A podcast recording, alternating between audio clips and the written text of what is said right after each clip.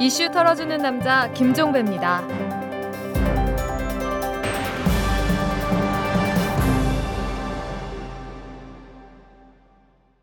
9월 3일 월요일에 보내드리는 이틀남입니다. 박근혜 새누리당 대선 후보가 어제 이명박 대통령과 독대를 했습니다. 분위기는 매우 우호적이었다고 하죠. 이를 두고 정치권에선 박근혜 후보가 이명박 대통령과 정책적으로 차별화하지만 정치적으로는 결별하지 않겠다라는 뜻을 표명한 것으로 해석을 하고 있습니다. 뭐 상관없어 보입니다. 이 대선 때만 되면 레임덕에 빠진 대통령이 여당에서 탈당하는 게 관례였다고 하지만 사실 이는 바람직한 현상이 아닙니다. 책임 정치의 원리에서 보면 그렇죠. 대통령의 탈당을 여당 입장, 여당 후보 입장에서 보면 저 혼자 살겠다고 정치적 부채를 덜어내는 행위이니까 그리 바람직하지가 않습니다. 책임 정치의 기본은 정치적 자산과 부채를 모두 떠안는 것이죠. 그럼에도 불구하고 경계할 게 있습니다. 일종의 뒷거래인데요. 아무리 힘이 빠진 대통령이라고 해도 일정한 영향력은 있습니다. 특정 후보를 차기 대통령으로 밀어올리진 못하더라도 특정 후보에게 생채기는 될 수 있는 것이죠. 따라서 박근혜 후보와 이명박 대통령의 정치적 공존이 정치적 결탁으로 흐르는 건 경계해야 합니다. 정치적 편법 상속, 내부자 거래가 이루어지는지 감시하고 견제해야 한다. 이런 말이 되겠습니다. 자, 털기 전 뉴스로 시작하겠습니다. 국회 법사위가 오늘 본회의에 앞서서 전체회를 열어서 이명박 대통령의 내곡동 사저부지 매입 의혹 특검법을 상정해서 논의하기로 했습니다. 법사위의 새누리당 간사인 권성동 의원이 오늘 오전 국회에서 기자회견을 열어서 새누리당 법사위원들은 법안 자체에 찬성할 수 없다는 합의에 이르렀다 이렇게 밝히면서도 다만 오전 11시 30분 법사위를 열어서 특검법 토론을 하되 표결에 대해서는 의원들 각자의 소신에 맡기기로 했다 이렇게 밝혔는데요. 이 사안은 현재 진행형이니까 조금만 더 지켜보겠습니다. 통합진보당의 강기갑 대표가 단식을 선언했습니다. 강기갑 대표는 오늘 오전에 당 사태에 대해서 아무런 해결책을 찾지 못했다 이렇게 밝힌 다음에 당을 제대로 이끌지 못했고 국민 앞에 엄청난 사태와 여러 가지 추한 모습을 보인 것에 대해서 책임을 통감한다면서 단식을 선언을 했습니다. 글쎄요, 이 갈라서기를 위한 수순 돌입이라고 봐야 하는 걸까요? MBC가 노조의 파업 도중에 회사망에 연결해 사용하는 모든 컴퓨터에 해킹 프로그램을 설치해서 사찰을 했다라는 의혹이 제기됐습니다. MBC 노조에 따르면 MBC 회사 측은 지난 5월 중순쯤에 회사망을 연결해 사용하는 모든 컴퓨터에 일종의 해킹 프로그램을 몰리 설치했는데 조사 결과 해당 프로그램은 직원들이 컴퓨터에서 외부로 전송되는 자료가 회사 서버로 수집되는 것으로 확인이 됐다고 밝혔습니다. 일례로 USB와 같은 이동 저장 장치로 복사를 하거나 웹 하드에 올려서 저장하는 자료, 이메일을 통해서 주고받는 본문 내용과 파일 내용, 심지어 인터넷 블로그와 메신저에 올리는 사적인 대화 내용까지도 회사 서버로 수집됐다고 합니다. 따라할 게 따로 있지. 정말 묘지경입니다. 민주통합당이 오늘 아동 성범죄 등 강력범죄 대책의 일환으로 경찰이 불신 검문을 2년 만에 부활하기로 한 것에 대해서 정부가 공안 통치를 강화하려 하는 것이다 이렇게 규정을 하면서 강력히 비판했습니다. 정성호 대변인은 불신 검문은 이미 2년 전에 인권 침해의 소지가 있다는 국가인권위원회의 경고로 사실상 폐지된 제도다 이렇게 환기시킨 다음에 정치 집회와 노동자 파업에 투입되는 2만 5천여 의경들을 치안과 소방, 구조 활동 등 재난과 범죄 예방 인력으로 전환하는 것이 진정성 있는 대책이다. 이렇게 강조를 했는데요. 아, 인상을 보면 성폭행범이 감별이 됩니까? 불신 검문이 어떻게 해서 대안이 되는지 정말 이해를 할 수가 없습니다. 지금까지 털기전 뉴스였습니다. 재벌과 모피아의 함정에서 탈출하라. 종횡무진 한국 경제 재벌 개혁에 앞장서온 김상조 교수. 그가 한국 경제에 던지는 여덟 가지 질문. 우리가 몰랐던 한국 경제의 진실을 파헤칩니다. 더 이상 경제 권력자들의 눈속임에 속지 마세요. 종횡무진 한국 경제. 오마이뉴스가 만드는 책 오마이북. 정권 교체를 위해서 그리고 정치 발전을 위해서 참여하고 힘을 보태려는 그 마음들 결코 헛되지 않게 하겠습니다. 노무현 정신은 자기 희생과 헌신의 정치였습니다. 과연 지금의 진노 패권 세력들은 노무현 정신을 제대로 지키고 있는 것입니까? 민주당 안에 있는 불통과 독성, 반칙과 특권을 완전히 청산하겠습니다. 경선의 판을 완전히 바꿔서 이래라도 감정과 흥미의 드라마를 만들어 주십시오. 문재인 대세론을 넘어서서 문재인 필승론을 만들어 나가겠습니다.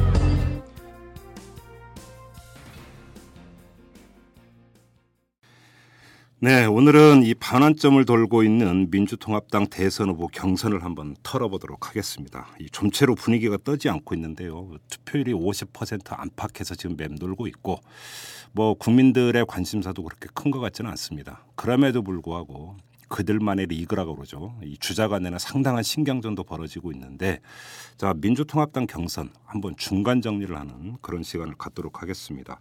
문재인 후보가 이 인천 경선에서까지 1위를 차지를 해서 6연승을 달리고 있는데 그럼에도 불구하고 누적 득표율은 50%를 밑돌고 있습니다. 이러다가 결선 투표까지 가는 게 아니냐 이런 전망도 지금 나오고 있는데 오늘 전반적으로 한번 경선을 들여다보도록 하겠습니다. 함께 털어주실 분을 모셨는데요. 이 두문정치전략연구소의 이철희 소장 나와 계십니다. 어서 오십시오. 네, 안녕하십니까. 안녕하세요. 민주당 이 경선을 바라보는 소감이 어떻습니까? 재미 있으십니까? 착잡하죠. 왜 착잡하십니까? 글쎄 뭐 저더러 민주당에 대한 애정이 좀 있다고 얘기들 하던데 음. 뭐 아닌 게 아니라 있는 것 같고요. 예. 근데 좀 애정을 보고 갖고 지켜보려니 음. 속도 타고 우리 이철희 소장께서는 이제 민주통합당 부서연구소죠 민주정책연구원 부원장도 지내신 그런 분이십니다. 참고로 말씀드리면 그래서 이제 착잡하다라는 이 개인적 감정이 들어간 이런 이제 좀 용어를 쓰고 계시는 것 같은데 자 제일 궁금한 것부터 한번 여쭤보겠습니다. 결선 투표까지 갈 것 같습니까? 어떻습니까?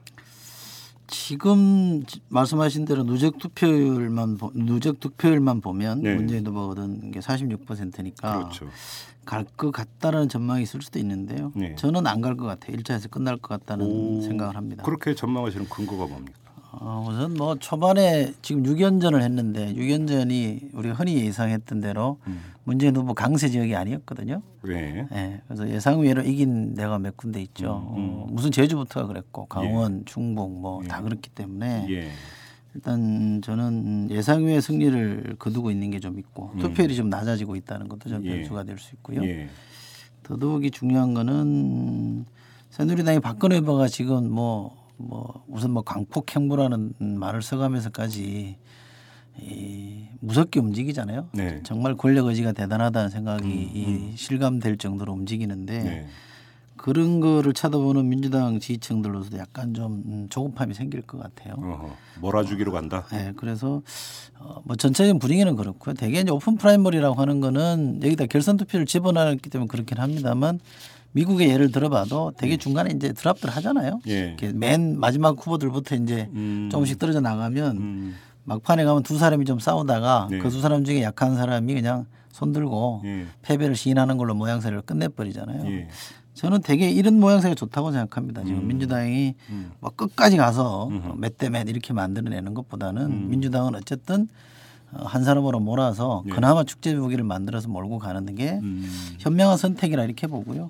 어, 저는 그래서 어, 광주 전남 6일 날 있는 광주 전남 것만 문재인 후보가 잘 넘기면 네. 저는 뭐 1차에서 끝나지 않을까 싶습니다. 바로 그건데 지금 광주 전남 경선에 쏠린 눈이 상당히 많습니다. 왜 그러냐면 이제 이전부터 좀 그 여의도 안팎에서 나왔던 이야기가 문재인 후보가 지금 호남 정서를 타고 있지 못하다. 네. 그리고 내지 더 이제 심하게 이야기하는 사람들은 호남에서 문재인 비토 정서가 있다. 네. 이런 이야기가 많이 나왔거든요. 네. 만에 하나 지금 이렇게 된 광주 전남에서 문재인 후보가 1위를 하지 못하고 내지 확 그러니까 꺾이는 모습을 보인다라고 한다면 이것이 판세에 영향을 줄 수도 있는 거 아니겠습니까? 그렇죠. 이 만약 1위를 못 한다. 네. 어, 1등이 뺏겨 버린다 그러면 얘기가 좀 달라지는 것 같아요. 그렇습니까? 예, 좀 음. 달라지는 것 같고 판 자체가 기본적으로 흐름이 확 바뀐다고 봐야 될 텐데 예. 제가 지금까지 듣기로는 뭐 1위를 뺏길 것 같은 분위기는 아니라고 보고요. 음흠. 어, 그래서 물론 지금 말씀하신 대로 호남 정서하고 문재인 후보 간에 약간 미스매치가 있어요. 약간 좀 복합적 감정이 있는 건 사실인데 음. 지금 사- 그래도 1등은 할것 같다. 나올 저- 사람들이 저조한 1등입니까? 아니 나올 사람들이 개국 투표장에 나오는 거고요. 그렇죠. 문이 아닌 다른 대안을 찾는 사람들은 안 나오는 거거든요. 예. 역시 여론조사를 보면 호남에서 제일 강세인 후보는 후보가 아니죠. 사람은 안철수 원장이기 때문에 예. 안철수 원장 지지하는 사람들은 뭐 썩 투표할 동기부 동기를 안 갖고 있을 것 같고 음흠. 그럼 결국 나오는 사람들은 이 거기 현장에서 움직이는 조직들에 의해서 동원되는 사람들일 거나 음. 모바일에 적극적 의사를 가진 사람들인데 그거는 저는 모바일은 주로 안을 찍기 저기 문 후보를 찍기 위해서 나올 것 같고요. 음. 그렇게 보면 저는 어, 과반 득표는 안 되겠습니다만 그래도 1등은 하지 않을까 싶고 광주 전남에서? 예. 예. 그러면 호남에서 1등이 되는 게 확인되는 거니까 그러면 전체 흐름은 끝나지 않을까 싶고 음. 또뭐 몇몇 주자들이 사퇴하면 네. 그 표들이 결국 문 후보한테 몰리지 않을까라고 음. 봅니다. 오, 가만있어 봐. 그럼 광주 전남 경선이 있기 전에 한 명이든 두 명이든 사퇴 가능성이 있다고 보십니까? 광주 전남까지는 하겠죠. 예. 그럼 일단 네 명은 다 가는 거잖아요. 그러니까 광주 전남까지 하고 나서는 예. 이제 대체로 좀 어, 뭐 특히 3, 4 후보들 중에는 예. 중도 사퇴하는 음. 사람도 나오지 않을까. 근데 네 명이 오픈 프라이머리라는 게 네 명이 끝까지 가는 게 좀 이상한 거예요, 사실은. 그런가요? 예. 어. 그럼 여기서 잠깐 정리를 할게. 지금 이철희 소장께서도 이 호남 정서와 문재인 후보는 뭔가 좀 불일치가 있다고 언급을 하셨는데 어떤 데서 지금 그런 현상이 나타나고 있는 겁니까? 그 이유가. 이유요. 예. 이유야 뭐 여러 가지를 거론합니다만 노무현 정부 시절에 호남이 좀 복합적 감정을 갖고 있는 것 같아요. 예컨대 음. 이제 노무현 후보를 이른바 유력한 대선 후보로 만들어낸 게 광주죠. 광주, 광주. 전남에서 의 경선이었잖아요. 그래서 전폭적으로 밀어서 어, 후보를 만들고 대통령을 만들었는데 노무현 정부 시절에는 호남이 약간 홀대받았던 예상보다 좀 우리한테 해준 게 뭐냐? 아, 기대했던 것보다 홀대를 받았고 사실 또 문재인 후보가 당시에 여러 자리에 있으면서 부산 갈 때마다 부산 정권, 부산 정권 이런 담론을 썼어요. 예, 그런 말을 했죠. 예, 그런 것들이 사실은 약간 상처를 준 거죠. 음. 그리고 그 이후에 그거를 신원할 만한 다른 어떤 메시지나 액션이 별로 없었거든요. 네. 그런 요소는 그런 아쉬움 호남 분들이 느끼기에는 조금 성에 차지 않는 아쉬움이 있는 거죠. 음. 근데 그러면 다른 주자 같은 경우 이제 정세균 후보 같은 경우는 물론 전북 출신이긴 합니다만 호남하고 일정하게 연고가 있다고 봐야 되고 그다음에 이제 이미 사퇴했던 박준영 전남지사 쪽에 어떤 그 표도 일정하게 있다고 네, 본다면 네. 그 이들의 선택에 따라서 또 판이 출렁일 가능성도 일정하게는 있는 거 아닙니까? 그렇죠. 그 박준영 후보를 지지하던 표들이 어디로 갈 거냐라는 게 하나의 변수가 될 수 있고요. 네. 대개는 뭐 정세균 후보가 좀 상당히 기대를 하고 있는 것 같은데 그렇게 보면 만약에 에, 호남 민심이 문재인 후보가 1등 되는 건 어쩔 수 없지만 뭐 마땅치 않다 이러면 음. 의외로 정세균 후보가 그래도 좀 선전할 가능성이 있죠. 아, 그래요? 왜냐하면 표로도 좀 보- 왜냐하면 지난 전대에서도 사실은 어, 출신 지역 후보들에 대한 선호들이 좀 있었거든요. 네. 그런 식으로 좀 불만을 표출하는 수도 음. 있죠 간접적으로. 그러면 그 서울이나 경기 같은 경우는 문재인 후보가 강세라고 보십니까? 예, 저는 서울, 경기, 수도권은 음, 문재인 후보가 어, 강세라고 봅니다. 인천 같은 경우도 턱걸이는 했지만 50%는 넘었습니다. 네. 그렇죠. 자 그렇게 본다면 다른 그 후보들 입장에서는 광주 전남의 경선 결과가 어떻게 나오느냐에 따라서 한번 바짝 쫓아가 볼 그 의지가 다시 충전될 수도 있고 아니면 뭐 게임 끝났다 포기하는 국면으로 갈 수도 있다 그렇죠. 이런 말씀이시네요. 그렇죠. 분수령이다. 그렇죠. 어. 그러면 포기가 만약에 그 이제 일반적인 지금 언론의 예측대로 그러면 비문 세 주자 간의 연대 그러니까 결선 투표를 전제로 한 이 얘기가 계속 나오는데 지금 이철희 소장께서 말씀하시는 포기는 연대하고는 일정하게 지금 다른 얘기 아닙니까? 그렇죠. 그런데 그 연대가 아니라 포기로 간다는 말씀이십니까? 저는 연대가 잘 안 될 것 같아요. 왜요? 어, 우선 비문 주자라고 말하는 3인이 예. 비문이라는 것 이외에 공통 분모가 별로 없어요. 그렇죠. 우선 물론. 이해관계를 맞추기도 쉽지 않고요. 음. 뭐 우선 지난번에 보면 우리가 이 경험적으로 어, 제주 경선 끝나고 보이콧 했잖아요 세 분이 네. 일제히 보이콧 했는데 예, 예. 퇴각할 때는 또 각각 했어요. 음. 서로 협의도 안 하고 맞아요. 어, 예. 이런 감정의 이 문제를 떠나서 구조적으로 세 분이 이해관계를 일치시키기가 쉽지 않은 대목이 있어서 그런 거거든요. 음. 그러면 여전히 저는 그런 게 현실이기 때문에 예. 어, 비문 연대라는 게 만들어지기가 쉽지 않고요. 예. 또 하나는 비문 연대가 이루어지려면 2등이 조금 두각을 나타내는 2등이 형성이 돼 있고 어허. 나타나고 어허. 아, 저 1, 2등에서 2등을 몰아주면 이길 수 있겠다는 게 가능해야 음. 연대를 하잖아요. 근데 음. 질것 분명한데 뭐 연대하면 네. 이후 정치를 해나가기에 난감하죠. 어허. 그래서 저는 그런 선택하기는 쉽지 않을 거다. 음. 그래서 뭐 일시적으로 어, 전술적 연대는 그때그때 하겠지만 예. 전략적으로 어, 뭐이 단일화하는 쪽으로 예. 김문 3인이 단일화하는 정도의 전략적 연대는 좀 어렵다고 봅니다. 어, 이제 그세 주자 가운데 가장 눈길을 끄는 게 김두관 후보인데 네. 김두관 후보도 이른바 친노 인사로 분류가 되면서도 문재인 후보는 상당히 그 각을 세웠던 그런 인물인데 만약에 그 김두관 후보가 그 결선 투표의 한 축을 차지하지 못한다라고 가정을 했을 때 과연 그러면 다른 비문 주자를 만약에 지지할 것이냐 이것도 상당한 관심사였었는데 네. 김두관 후보의 선택의 여지가 어느 정도 있다고 보십니까? 선택을 아무도 안 하고 예. 특정 후보를 지지하지 않고 어, 중도 하차하는 거는 의미가 별로 없죠. 예. 그리고 김동완 후보는 사실은 뭐 여의도의 분위기는 일반 대중적 분위기는 모르겠습니다만 여의도의 분위기는 실망하는 정서가 강하거든요. 상당히 그렇습니다. 기대가 많았던 만큼 예. 그 실망하는 정도도 굉장히 커요. 한번 그걸 좀 여쭤보죠. 그러니까 김두관 후보가 이제 출마 선언을 하기 직전까지만 하더라도 상당한 바람을 불러일으킬 가능성이 있다라고 하는 전망이 나온 네, 적이 네, 있었습니다. 네. 그럼에도 불구하고 초기 바람을 전혀 잡지를 못했고 그렇죠. 지금 그러니까 지금까지 계속 그 현상이 나타나고 있는데 어디에 문제가 있다고 보십니까? 그 인물 캐릭터가 갖고 있는 한계입니까? 아니면 전략을 잘못 짠 데서 비롯된 거라고 보십니까? 그 클린턴을 만들었던 음, 전략가 중에 정치 컨설턴트 중에 에, 뭐죠 그 한 분이 그런 얘기를 했어요. 폴 베갈라라는 분이 그런 얘기를 했는데요. 네. 이름 어감이 안 좋네요. 폴 배갈라. 베갈라 예. 그 양반이 한 얘기 중에 예. 그 선거에서 제일 중요한 건 후보 요인이다 이런 말을 하거든요. 음. 어, 물론 이제 그 말이 전적으로 옳은 건 아닙니다만 음. 어, 김두관 후보를 보면 조금 준비가 덜 됐다라는 평가를 음흠. 많이 받고 있어요. 네. 어, 그러니까 굉장히 전향적이거나 진보적 담론을 언급하고 있긴 합니다만 예. 본인 것으로 아직 체화가 안 돼 있다. 그래서 어허. 숙성이 좀 덜 돼 있다라는 게 하나 있고요. 저는 또 다르게 하나 주목하는 거는 사실은 이 출마 선언의 시점을 너무 놓쳐가지고요. 음. 이른바 모멘텀을 잃어버렸어요. 음흠. 그러니까 6구 전당대 6월 9일 있었던 전당대 초기 국면에서 왜 경남, 부산 이런 데서 힘을 좀 보여줬잖아요. 네, 그래서 네, 네. 대망론이 막 네, 불거졌는데 6월 9일 전대 끝나고 바로 치고 나왔으면 모르겠는데 예. 한달 정도 끌어버렸거든요. 맞아요. 그러면서 이게 동력이 저는 소진됐다고 봅니다. 그래서 음. 뭔가 바람을 만들어내지 못한 것 같고요. 음. 어, 역시 제가 그 사적으로는 그쪽 캠프 사람들하고 대화를 나누면서는 문재인의 장점은 두 개다. 음. 어, 일단 뉴페이스라는 거다. 어쨌든 뉴페이스라는 것과 아웃사이더인데 네. 이 두 가지를 정말 강하게 상징화 시켜내면 아 김두관 후보. 그렇죠. 예. 예, 그래서 김두관 후보가 그렇게 해내면 음. 민주당의 안철수가 될 수 있다. 음. 어? 그러니까 장, 당내의 안철수로서의 위상을 가질 수 있으면 음. 폭발성을 가질 수 있다라는 얘기를 했는데 예.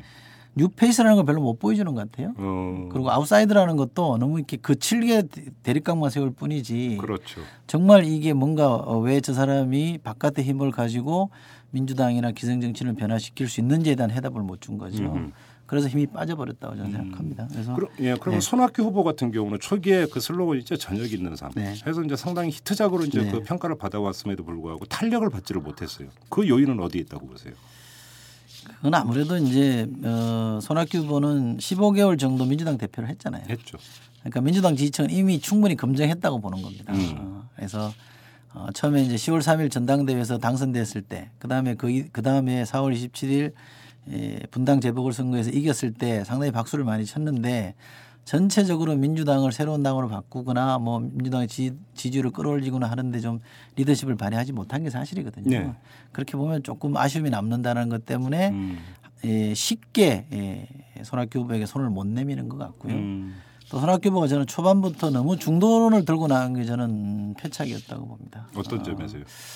어, 중도를 못 잡고 중도를 잡지 않고 대선에 이길 수 있다고 보는 사람은 아무도 없을 거예요. 아, 그거 상식이죠, 상식. 그렇죠. 예. 근데 그 상식을 뭐 계속 내 언급하는 거는 음. 지금 민주당의 문제는 진보로 범진보를 담아내는 그릇으로 역할이 제대로 안 되기 때문에 문제인 그렇죠. 것인데 그럼 진보층이라 그럴까요?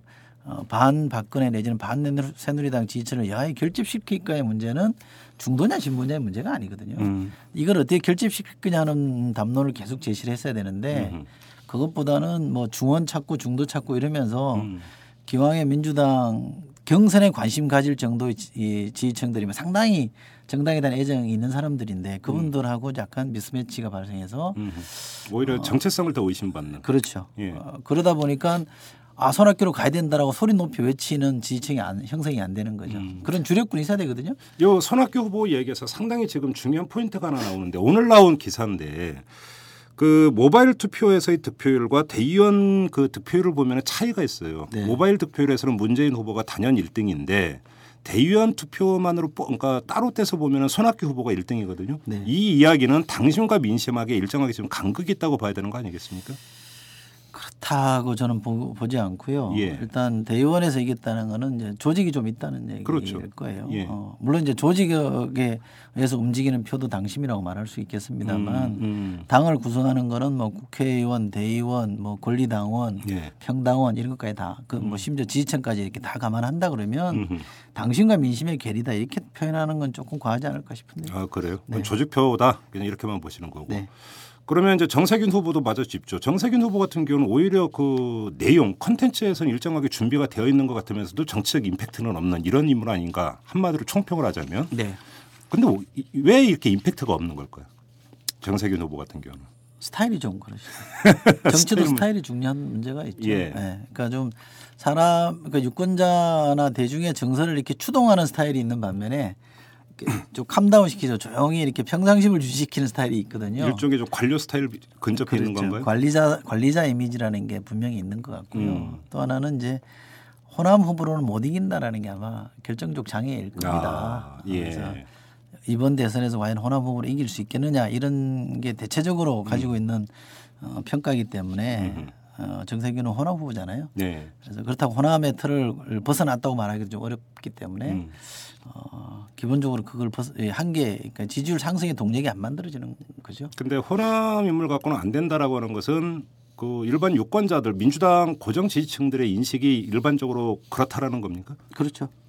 호남 사람 호남 입장에서는 상당히 서운한 수 억울하죠. 억울하고 사실 속상할 일이죠. 매번 얘기 나오거든요. 그러니까요. 선거 때만 되면 예. 호남 후보 안 된다 이런 얘기를 나오는데 음. 이게 뭐냐면 그러니까 패러다임이나 프레임을 좀 바꿔야 되는 문제인데 지역이라는 걸 중요한 변수로 놓고 보면 호남 후보는 안 됩니다. 음. 이길 방법이 없는 거죠. 왜냐하면 오 히려 이제 그 비토 심리가 더 커진다라는 호남 거죠. 유권자가 원체 작단 말이죠. 그렇죠. 영남하고 하면 무슨 반도 안 되는 네. 거잖아요. 그러니까 네. 호남, 충청, 강원, 제주 를 다 합쳐야 영남보다 조금 근소하게 음. 뒤질 거예요. 그러니까 이게 지역 변수로 가면 쉽지 않은 그림이 되고 따라서 이제 개청 변수를 집어넣어야 음. 얘기가 달라진다는 거죠. 음, 그러니까 호, 호남 후보가 호남 후보의 정체성을 읽히지 않고 근데 서민 후보라든지 뭐 이런 걸로 읽히면 이길 수 있는 그림이 나온다는 거기 때문에 음, 사실 그거는 민주당이 진작에 음. 우리 사회의 어떤 뭐 정치의 균열선을 음. 지역으로 놓지 말고 개청으로 끊- 계속 바꿔냈다면 저는 호남 후보가 이길 수 있다고 봅니다. 그래서 그렇죠. 어, 그 숙제가 풀리기 전에는 이런 뭐 호남이 좀 억울하겠지만 호남 후보 불가론 이런 것들이 불가피하지 않나 싶어요. 그놈의 지역 투표는 언제나 좀 종식될 수 있을지 참 답답합니다. 그 민주당의 몫이죠. 사실 민주당이 그걸 잘했어야 돼요. 민주당이 이 계속 지역의 지역 패러다임에서 지역 프레임에서 개청 프레임으로 옮겨가는 노력을 했어야 되는데 그렇죠. 잘 못했어요. 그러니까요. 그러니까 그 덫에 빠져 있는 거죠. 음, 자 아무튼 좀 정리를 하면 그 광주 전남 경선에서 어떤 결과가 빚어지는가에 따라서 판은 끝나버릴 수도 있고 네. 제 2라운드가 시작이 될 수도 있고 네. 결국은 분수령은 그건데 문재인 후보가 득표율이 어떻든지 간에 1등을 한다면 사실은 게임 끝이라고 봐도 되지 않느냐. 네. 이게 지금 이철희 소장의 네, 이제 네. 지금 진단이십니다. 자 그러면 만약에 광주 전남에서 그 문재인 후보가 1등을 차지한다면 그 다음부터 한 명 두 명 떨어져 나갈 가능성이 크다. 포기로 가는 후보가 중도 사태가 되겠죠. 네. 이렇게 이제 가 버리고 결국은 마지막에서는 그냥 추대의 자리가 돼버리는 건가요? 이렇게 돼버리면 뭐 이제 오픈 프라이머리는 추대가 아니고 음. 대개 이제 마지막 남는 주자가 이제 승자가 되는 거죠. 그렇죠. 자, 아무튼 제가 어, 확실하게 전망을 하셨습니다. 결선 투표까지 안 갈 거라고. 자, 16일 이후에 다시 모시겠습니다. 만약에 결선 투표를 하면 그때 가서 다시 모실 테니까. 네. 틀리면 부르지 마십시오. 자 그리고 또 하나 짚어야 되는 것이 물론 비문 주자들 사이에서 이제 집중적으로 나오고 있는 이야기지만 이게 경선 관리와 경선 룰에 일정하게 문제가 있다는 얘기가 계속 나오고 있습니다. 네. 이것이 이제 모바일 투표 방식. 그러니까 처음에 이제 그 뭐 비문 그 세 주자가 잠깐 보이콧까지 갔던 그거는 대충 정리가 된 것 같지만 다른 부분에서 지금 또 이야기가 나오고 있습니다. 좀 전에 제가 모바일 투표에서의 득표율과 대의원 득표율의 차이가 있다 이런 이야기가 나오면서 주자 안에서 캠프 안에서 무슨 이야기가 나오고 있냐면 오픈 프라이머리 모바일 투표에 대한 또 문제 제기도 나오고 있거든요. 이 점은 어떻게 보십니까? 그 모바일 투표 가는 문제점이 있어요. 저는 음. 있다고 봅니다. 음, 그런데 모바일 투표를 민주당이 도입하는 게 어제 오늘 일이 아니고 어. 이미 뭐 어, 여러 번 시행을 한 거기 때문에 새삼스럽게 지금 와서 모바일 투표 안 된다 이렇게 얘기하면 예. 자기 부정이 돼버리기 때문에 예. 저는 모바일 이번 대선까지 모바일 수, 투표를 수용하는 건 좀 불가피했다고 봅니다. 그럼 모바일 투표 요번 거를 떠나서 모바일 투표가 갖고 있는 근본적인 문제가 뭡니까? 아, 그러니까 특정 집단이 과잉 대표될 우려가 있는 거죠. 그렇죠. 어, 가장 그것이 큰 문제는 진짜 순도 100%의 민심이냐? 그렇죠. 바로 이거죠. 네. 음. 근데 사실 근데 어느 경선이든지요. 예. 또 일반적으로 바라보면 특정 집단이 과잉 대표되는 게 경선입니다. 사실은 뭐 그렇죠. 어느 선거도 일반 선거도 마찬가지거든요. 아니 뭐 대통령 선거 득표율 갖고 따져봐도 사실은 과잉 그렇죠. 대표 아닙니까? 그렇죠. 어떤 그거- 집단은 과잉되고 어떤 데는 과소 대표되는 게 예. 정치입니다. 선거고. 그렇죠. 예. 그래서 뭐 그 자체를 탓할 일은 아닙니다만 음. 선거 모형을 짤 때부터 그것이 가능하게끔 음. 그것이 그렇게 유도되게끔 만드는 건 좀 문제가 있는 거죠. 결과적으로 그렇다는 어쩔 수 없지만 음. 근데 이제 모바일은 지금 이제 뭐 본인 인정 접수부터 이렇게 여러 가지 투표하는 방식으로 가보면 특정 연령대라 그럴까요? 특정 음, 성향의 사람들이 강세를 띨 수밖에 없는 음.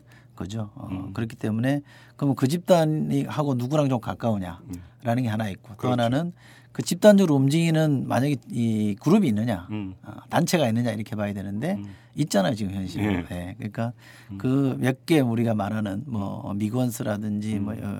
뭐몇 개 이런 단체라 그럴까요? 인터넷 집단이 특정 후보랑 이렇게 특정 후보에 쏠려 있기 때문에 음. 그네들을 유효하게 유효하게 쉽게 동원할 수 있는 수단을 준다는 점에서 보면 어 약간 문제가 있다 이렇게 볼 음. 수도 있습니다만 뭐 크게 그거를 이건 죽어도 안 된다 이렇게 막기는 좀 난감한 대목이 있죠. 네, 그렇죠. 근데 이제 어차피 그건 어쩔 수 없는 문제가 아닌가 싶은 네. 생각이 좀 많이 드는 거고. 네. 지금 유의해서 봐야 될 게 하나가 2002년 당시 민주당 때의 경선하고 비교를 해보면 그때 이제 그 노무현 후보가 등장했던 결정적인 계기가 이제 광주 경선 아니었습니까? 네. 근데 제 기억에만 그때 세 번째인가로 이제 그 경선이 치러졌었는데 순회에서 네. 근데 이번에는 광주 전남 경선이 뒤로 한참 밀려 있습니다. 네. 그리고 지금까지 이야기한 것처럼 광주 전남 경선에서 어떤 결과가 빚어지느냐가 가장 결정적인 분수령이 될 것이라고 봤는데 이두 가지를 종합해 보면 순회 일정을 짤 때 너무 의도적으로 광주 전남을 뒤로 밀어버린 것이 아니냐. 그럼 이것이 특정 후보에게 더 아주 직설적으로 문재인 후보에게 유리한 것 아니냐 이런 지적도 나왔거든요. 이 점은 어떻게 보세요? 그럴 수 있죠. 근데 이거는 뭐 어떻게 짜든 예. 특정 후보에게 약간 유리할 수밖에 없다 이렇게 보면 음. 왜냐하면 특정 지역에 강세 띈 후보가 있는 게 사실이라면 네. 그 순서를 어떻게 배치하느냐는 전체에 영향을 줄 수밖에 없죠. 음. 그러나 저는 뭐 이런 거는 후보별로는 불만이 있을 수밖에 없습니다만 이거는 어, 룰을 짜는 기구라 그럴까요? 네. 당에서 중심을 잡고 가는 수밖에 없고 음. 어느 정도 편파 시비에는 불가피하다고 봅니다. 그래요. 근데 네. 왜 근데 이제 이 경선 룰을 짜는 과정에서 당연히 후보 캠프 이제 대표자가 나와서 같이 그 논의를 하고 합의를 할 거 아닙니까? 이게 우리나라는 되게 민주당은 그게 정석인데요. 예. 후보 대리인들이 나와서 룰에, 룰 미팅에 참여하는 게 이, 그러니까 그러니까 왜 뒤에 나 뒤에 가서 그 얘기가 나오냐 이겁니다. 그러니까 그 전에도 사실은 뭐 관여를 했죠. 안 한 건 아닌데 음. 이게 관례화되다시피 한데 저는 사실 이건 개인적으로 마땅치 않다고 봅니다. 왜요? 선수가 예. 룰 짜는데 끼어드는 모양새이기 때문에 음. 사실은 룰은 선수와 별개로 만들어져야 되는 거죠. 아 물론 그게 제일 네. 좋게 하죠. 그렇죠. 근데 예. 이게 이제 이 제자리 잡은 이렇게 자리 잡힌 룰이 아니기 때문에 그때그때 예. 변화되는 거기 때문에 선수들의 의견을 반영하는 거는 불가피한데 예.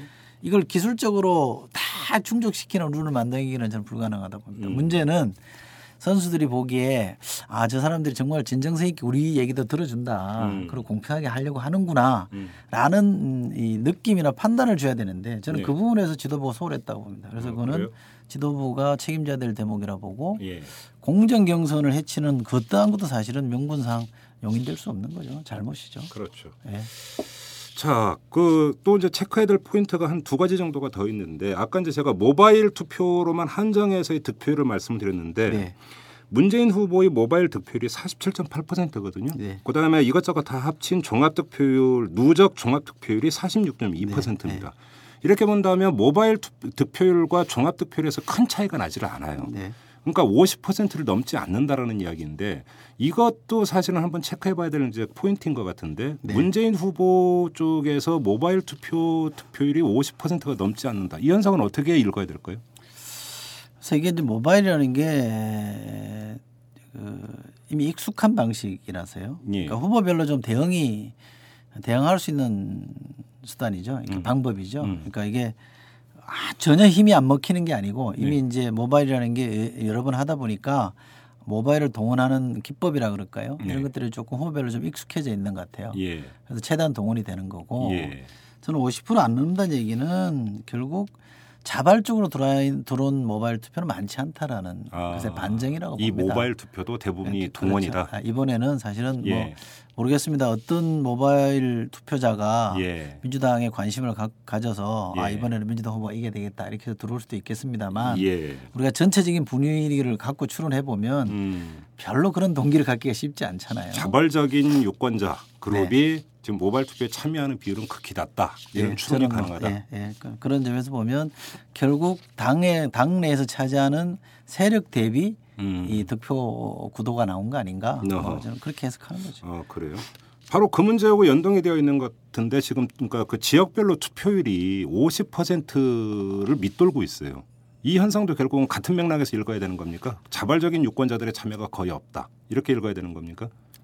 처음에는 그나마 좀 관심을 갖다가 나중에 그냥 에이씨 하고 그냥 빠져버리는 걸로 지금 이해를 해야 되는 건가요? 이제 변화가 안 만들어지니까 예. 예. 상됐던 1등 후보가 계속 1위 이 결과를 만들어내니까 이 1위 후보를 지지하지 않는 나머지 후보들은 찍을 동기가 떨어지죠. 뭐 음. 찍어봤자 음. 판이 안 바뀌는데 굳이 나가냐 이런 게 하나 있고요. 네. 말씀드린 대로 이 투표가 재미있거나 뭐 어, 재미와 의미를 가지는 경선으로 좀 흥행이 잘 이루어지면 음.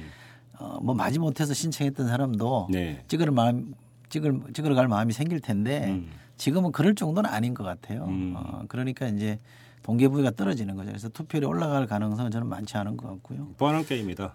그래서 재미가 없다. 네, 재미가 없죠. 그래서 참여를 안 한다. 네. 어, 그렇게 보는 건가요? 자, 또 하나가 있습니다. 자, 그 민주당 지지층에서도 안철수 원장을 지지하는 사람들이 상당히 있습니다. 네. 그러면 최종적으로 야권의 최종 후보는 안철수 원장이 돼야 된다고 생각하는 유권자 들 같은 경우가 이번 민주통합당 경선에 일정하게 영향을 미치고 있다고 보십니까? 어떻습니까? 무슨 이야기냐면 지금 경선에서 누가 일단 대선 후보가 되는 게 안 원장과의 후보 단일을 위해서 좋을 것 같다라고 해서 아주 전략적으로 참여를 한다든지 전략적으로 비토를 한다든지 그런 여지가 좀 읽힙니까 어떻습니까? 제가 뭐 안에 에, 뭐 현장을 같이 돌아다녀 보지 않으니까 그런 정서는 잘 모르겠습니다만 네. 현장 정서는 모르겠습니다만 저는 그런 것 같지는 않고요. 예. 어, 실제로 어, 안 원장을 어, 지지하는 사람들 중에 상당수는 민주당 지지층들이거든요. 아, 그렇죠. 그러면 민주당 후보도 지지하고 안 원장도 지지하는 건데 네. 둘 중에 다자간 지지율 조사를 해보면 예. 안 원장 지지율이 높게 나오는 이유는 여기가 더 세 보이니까 그런 거예요. 그렇죠. 여기가 더 강한 후보일 것 같으니까 지지할 음, 뿐이지. 음, 음, 음. 근데 여기가 무조건 음, 명분상 돼야 된다 뭐 이런 건 아닌 것 같아요. 네. 그런 점에서 보면 어, 안 원장을 만들기 위해서 약한 후보를 뽑거나 음. 뭐 그런 선택을 한다고 보지는 않습니다. 아 그래요. 네. 그러면 이거는 말 그대로 후보 주변에 있는 동원 가능한 사람들만의 지금 잔치다 이렇게 결국은 정리를 해야 되는 거네요. 그렇죠. 요번에 경선은 어, 뭐 우리가 흔히 말하는 대중적 그 관심 속에 치러지는 경선은 아니다. 음. 이렇게 봐야 되겠죠. 그래요. 그러면 이 재미가 없는 것은 그냥 단순히 이미 판이 뻔하기 때문이다. 단순히 이 요인 하나만으로 설명이 가능한 건가요? 다른 요인은 없습니까? 그러니까 제가 이제 나눠서 설명을 하는데 재미와 의미를 이렇게 나눠서 설명하는데 네. 재미는 흥미진진해야 되는 거예요. 그러니까 성부가 엎치락뒤치락 해야 재미가 있는 물론이죠. 거잖아요. 예. 이게 뭐 누가 나왔든 1등, 2등, 뭐 3등 이게 막 엉켜서 싸우면 음. 재밌어지니까 사람들이 관심을 갖는 거고요. 음. 그런 재미 요소도 이번엔 없죠. 네, 없죠. 1등이 음. 계속 1등을 하고 있기 때문에 그렇고. 의미라고 하면 뭘까요? 뭐 때문에 싸운다 저 사람들이 네. 이게 좀 중요한 의미로 부각이 돼야 되는데 싸우는 내용이 조금 뭐라 그럴까요? 자기들끼리 싸우는 얘기예요. 음. 어, 뭐 비논이 뭐 친논이, 친논이 비논이, 뭐, 뭐 예. 이런 거 있잖아요. 예, 예. 뭐 이런 것들이 어, 사실은 이번 전체 대선과 쉽게 연동이 잘 안 돼 있거든요. 음. 일반 사람들이 생각해 볼 때 그거하고 이번 대선은 무슨 관련이 있는데라는 게 관련 없다는 얘기가 아니고요. 네. 쉽게 연결이 안 되기 때문에 음. 저 싸우는 게 에, 진짜 필요해서 싸우는 거나라는 약간 의구심을 저는 갖고 있는 것 같아요. 음. 그래서 싸움의 어떤 쟁점이라 그럴까요? 이 논쟁 구도를 후보들이 잘 못 만들고 있다고 생각합니다. 아하. 그러나 이번에 비로소 저는 그 전북 경선부터 사실은 민주당 쇄신 얘기가 좀 나오고 있기 때문에 예. 이제야 정말 이제 의미를 갖출 수 있는 경선으로 가고 있다라고 저는 주목을 하고 있거든요. 어, 근데 대선 구도하고 민주당 쇄신이 어떻게 연결이 되는 얘기? 저는 민주당, 그러니까 민주당이 쇄신되지 않으면 혁신되지 않으면 예. 대선에서 이기기 힘들다라고 봅니다. 쇄신의 아, 방향은 그럼 어떻게 설정이 어, 어떻게 설정하고 계신 거예요? 우선 이제 뭐 대선이 눈앞에 와 있으니까 예. 전체적으로 다 뜯고 칠 수는 없는데 예. 우선 인적 쇄신부터 좀 하는 게 맞고요. 뭐 예를 들어서 어, 대표나 뭐 지금 그렇죠. 뭐, 그러니까 네, 뭐 네. 이해찬 대표, 박정원 원내대표 책임론이 조금씩 나오던데 그 그렇죠. 걸 언급하시는 겁니까? 그렇죠. 예, 그래서 조금 당이 이 달라지고 있다. 예. 왜냐하면 민주당은 1월 15일 전당대회 이후에는 정당 지지율이 새누리당을 앞섰어요. 그럴 네. 정도로 사람들이 유권자들이 지지해줬단 말이죠. 음흠. 그런데 쉽게 지기도 어려운 총선에서 져버렸잖아요. 그렇죠. 어, 그 누구가 생각해도 야 이거는 이거라면 이길 것 같다는 선거인데 져버렸단 말이에요. 그러니까 네. 유권자들이 상당히 화가 좀 나 있어요. 네. 근데 왜 졌냐? 음. 왜 우리가 니들을 안 찍었냐 하면 니들이 변화하지 않기 때문에 음흠. 너무 옛날 사람들이 그대로 나타나서 음. 흘러간 노래를 자꾸 얘기하니까 지지가 안 된다는 거거든요. 네. 그래서 혁신이 없다는 게 전 답이라고 봅니다. 그런데 예. 여전히 1월 15일 지도부도 그걸 못해서 총선에서 졌는데 예. 6월 9일, 9일 날 등장한 지도부도 여전히 그걸 못 해내고 있단 말이죠. 역시 그 구인물입니까? 그렇죠. 음. 구인물이고 낡은 민주당을 상징하는 음. 사람들이고 네. 그 사람들이 그 자리에 오르게 되는 과정도 음. 어, 약간 담합이라고 저는 표현하는 게 맞는 것 같고요. 음, 음. 그러니까 적절치 않은 방법으로 됐고 음. 이러다 보니까 친노 패권주의라는 게 저는 아주 틀린 말은 아니라고 보거든요.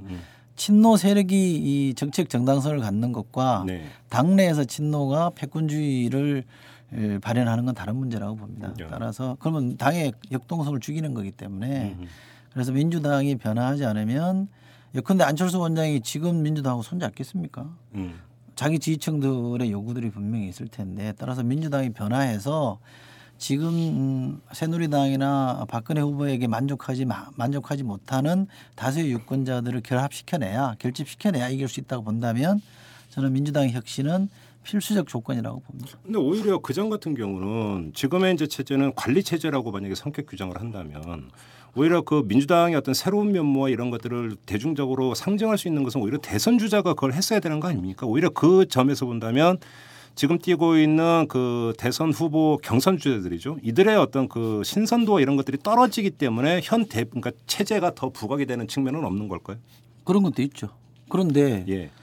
어, 어떤 후보가 어, 이 오래됐다고 해서 낡은 후보가 되는 건 아니거든요. 아, 물론이죠. 그러니까 예.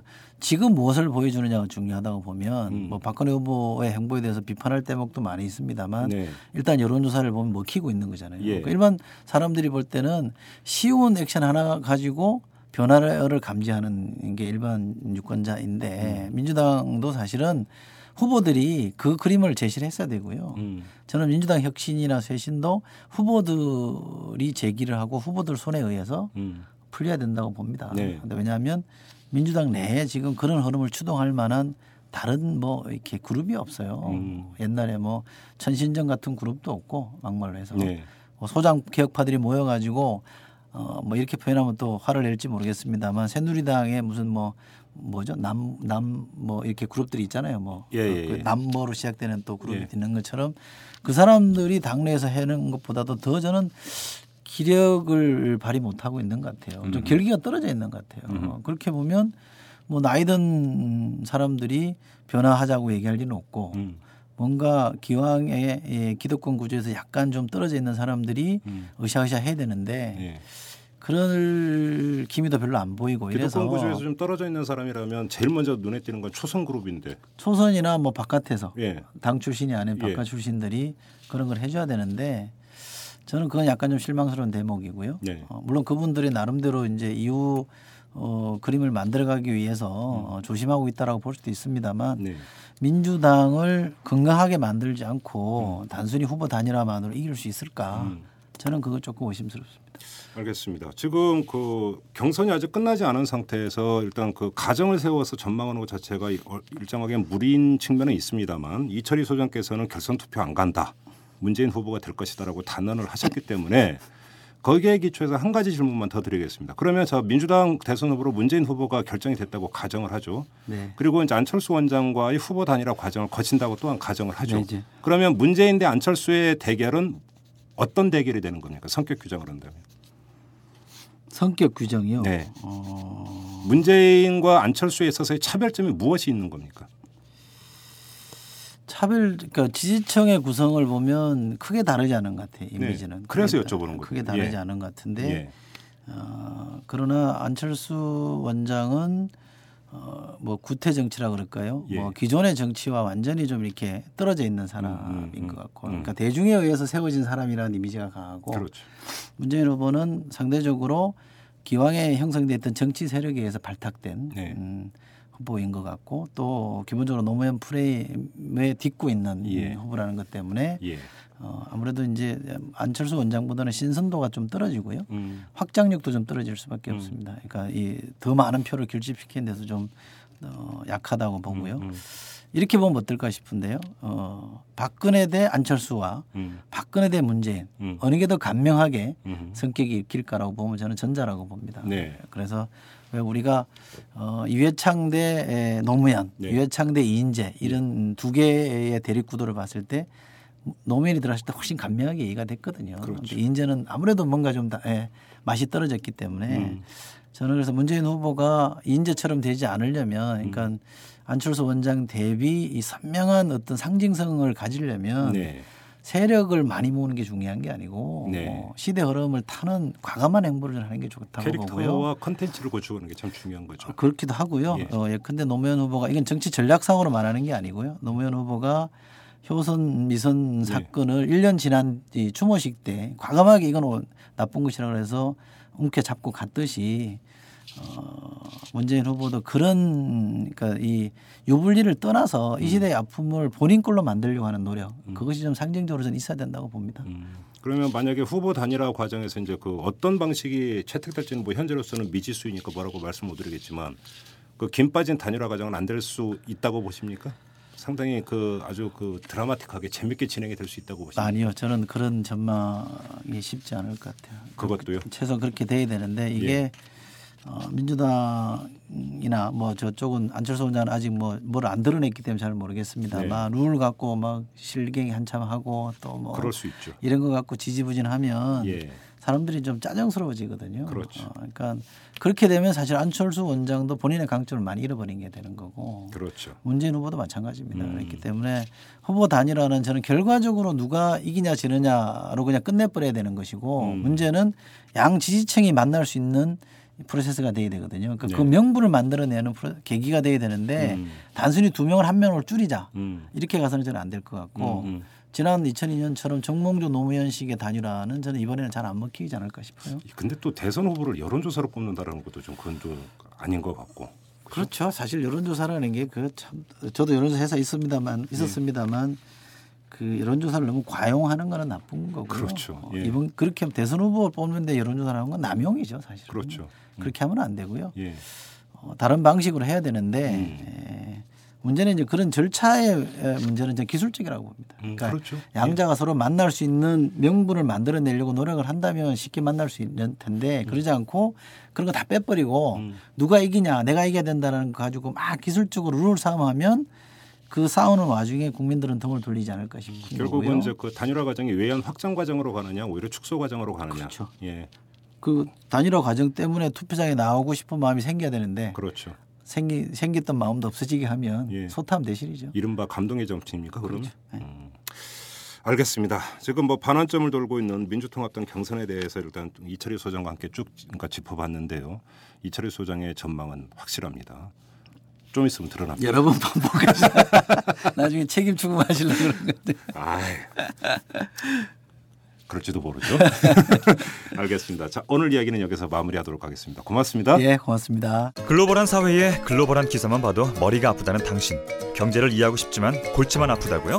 아빠와 딸이 함께하는 최진기의 인문학 특강 시즌 2로 업그레이드 됐습니다. 경제학에서 철학, 전쟁사, 버블쇼크까지 팟캐스트 인문학 강의 1위. 지금 오마이스쿨에서 만나보세요. school.oma이뉴스.com 오마이뉴스 대표 오연호입니다. 이슈 털어주는 남자 이털남 마음에 드시나요? 응원하는 방법이 여기 있습니다. 이털남을 만들고 있는 오마이뉴스의 10만인 클럽 회원이 되어 주십시오. 한 달에 만 원으로 참 언론을 키워가는 기쁨을 누리실 겁니다.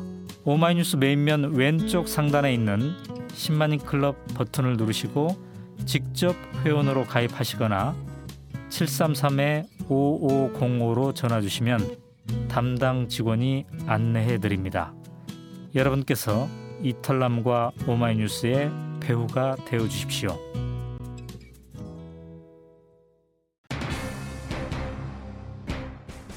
감동까지는 바라지도 않습니다. 그저 신선함이라도 줬으면 좋겠습니다. 하지만 민주통합당 경선엔 이런 유인 요인이 없습니다. 그저 그들만의 리그를 치르고 있고 그들끼리 치고받고 할 뿐입니다. 새로운 가치와 새로운 인물을 제시하는 과정과는 거리가 멉니다. 그래서 유권자들의 고민과 방황이 더 깊어지나 봅니다. 언제나 돼서야 이 새로운 그리고 강한 야당의 모습을 볼 수 있을지 정말 한편으로는 가깝고 한편으로는 기대가 됩니다. 이만 마치도록 하겠습니다. 지금까지 이탈남 김종배였습니다.